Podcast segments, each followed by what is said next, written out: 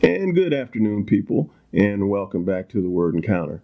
And we left off at um, chapter 12 Numbers yesterday, so we're going to pick up in chapter 13 of Numbers.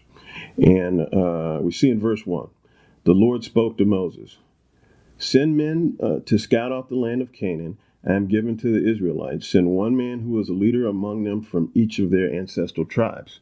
And so uh, Moses is to pick one man who is a leader amongst each tribe and send them out to scout out the land that the Lord is sending the Israelites into.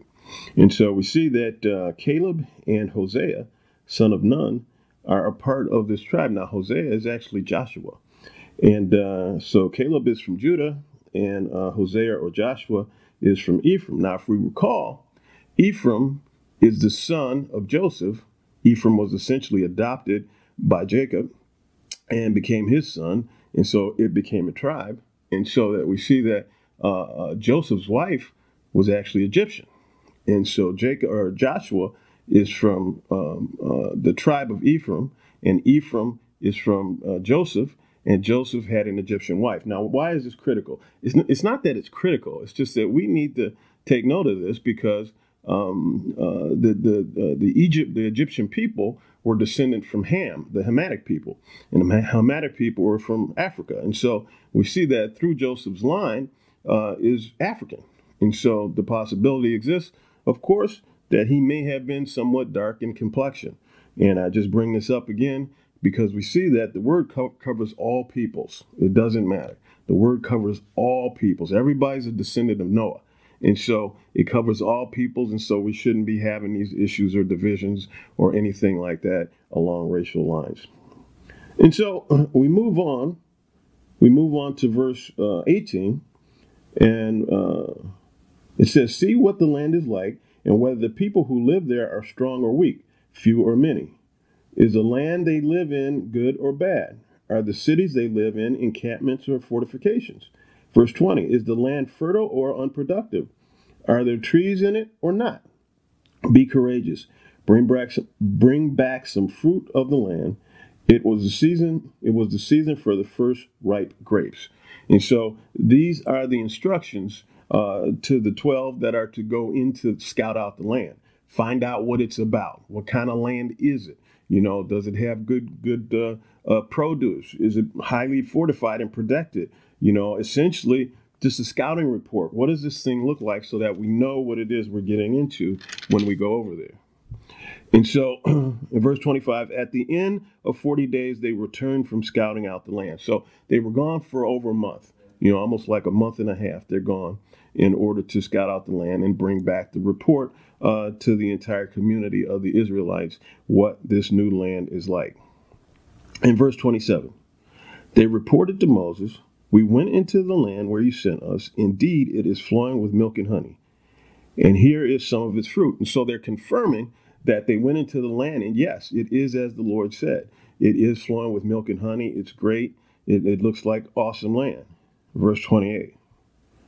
However, the people living in the land are strong, and the cities are large and fortified. We also saw the descendants of Anak.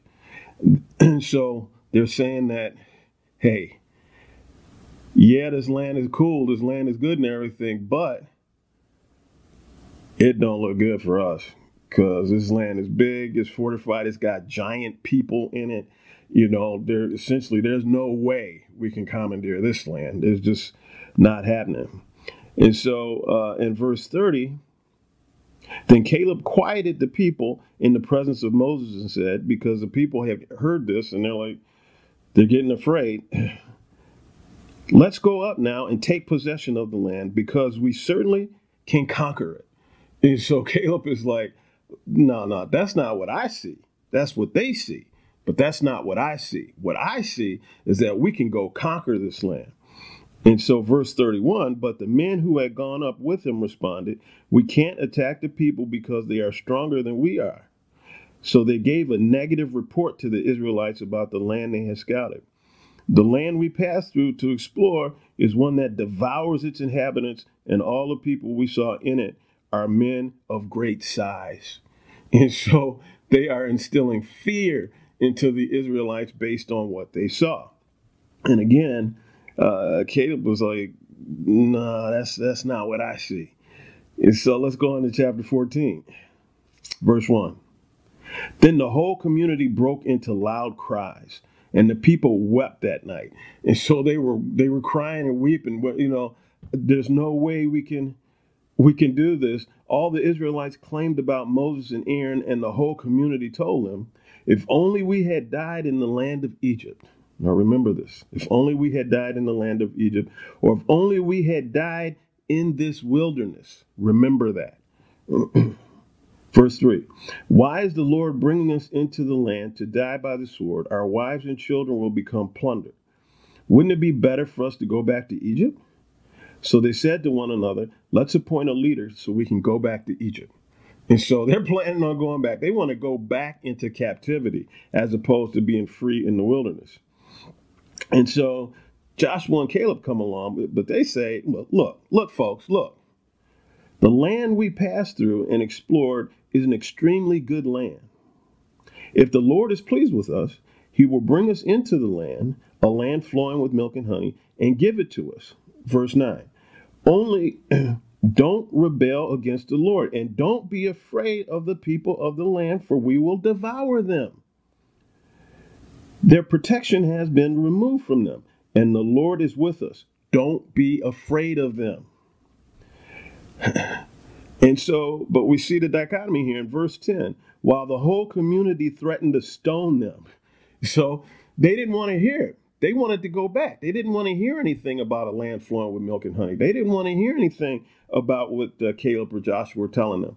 And so in verse 10, while the whole community threatened to stone them, the glory of the Lord appeared to all the Israelites at the tent of meeting. So they're complaining. They don't want to believe Joshua and Caleb. They're about to stone them to death, and then the Lord descends. Verse 11 The Lord said, said to Moses, How long will these people despise me? How long will they not trust in me? Despite all the signs I have performed among them. I've done all this stuff the plagues, the sea parting, all of this stuff, the drowning of the uh, uh, uh, Egyptian army, all of this stuff, and they still don't believe me. In verse 12, I will strike them with the plague and destroy them. And so he, he's like fed up with them and says, okay, fine, I'm just to wipe them out because they're, they've gotten on my nerves. I can't deal with it anymore. But then Moses steps in and Moses starts me up and said, Lord, calm down. Essentially, no, don't destroy this people. If you destroy this people, then what's going to happen to your reputation amongst the other people? They'll say you brought your people out of Egypt into nowhere in order to kill them and destroy them. And so please, Lord, don't do this. Don't do this. Don't do this. And so we see in verse 19, Moses says, Please pardon the iniquity of this people in keeping with the greatness of your faithful love, just as you have forgiven them from Egypt until now. And so Moses again said, Look, you, you've forgiven them this time because your love is so awesome and great. great. Keep doing it. Don't don't wipe them out. In verse 20, the Lord responds, I have pardoned them as you have requested. Yet as surely as I live, and as the whole earth is filled with the Lord's glory, none of the men who have seen my glory and the signs I performed in Egypt and in the wilderness, and have tested me these ten times and did not obey me, will ever see the land I swore to give to their fathers. None of those uh, who have despised me will see it. And so he says, Okay, I won't wipe them out, Moses. I will do as you honor. But none of them will see the land that I have promised their forefathers. None of them. Verse 24 But since my servant Caleb has a different spirit and has remained loyal to me, I will bring him into the land where he has gone, and his descendants will inherit.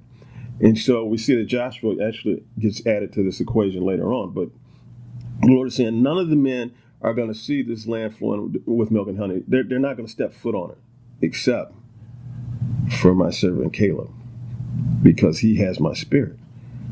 So the Lord was examining spirits and he was seeing who had his spirit and who didn't, and then making judgments upon that. So we move on in, into verse 28 tell them, as surely as I live, this is the Lord's uh, declaration. So he's talking to Moses. I will do to you exactly as you heard, as I heard you say. So the Lord is telling the people, I will do to you exactly as I heard you say. What did he hear him say? I will, um, oh, excuse me, verse 29. Your corpses will fall in this wilderness. Now, if we go back and remember, we're in verse uh, 2. Yeah, and we're in verse 2. The people have said, If only we had died in the land of Egypt, or if only we had died in this wilderness. And so the Lord is saying, Okay, all right, I'm going to do to you exactly as you say. You know, your corpses will fall in this wilderness. All of you who were registered in the census, the entire number of you 20 years old or more, because you have complained about me, I swear that none of you will enter the land I promised to settle you in, except Caleb and Joshua.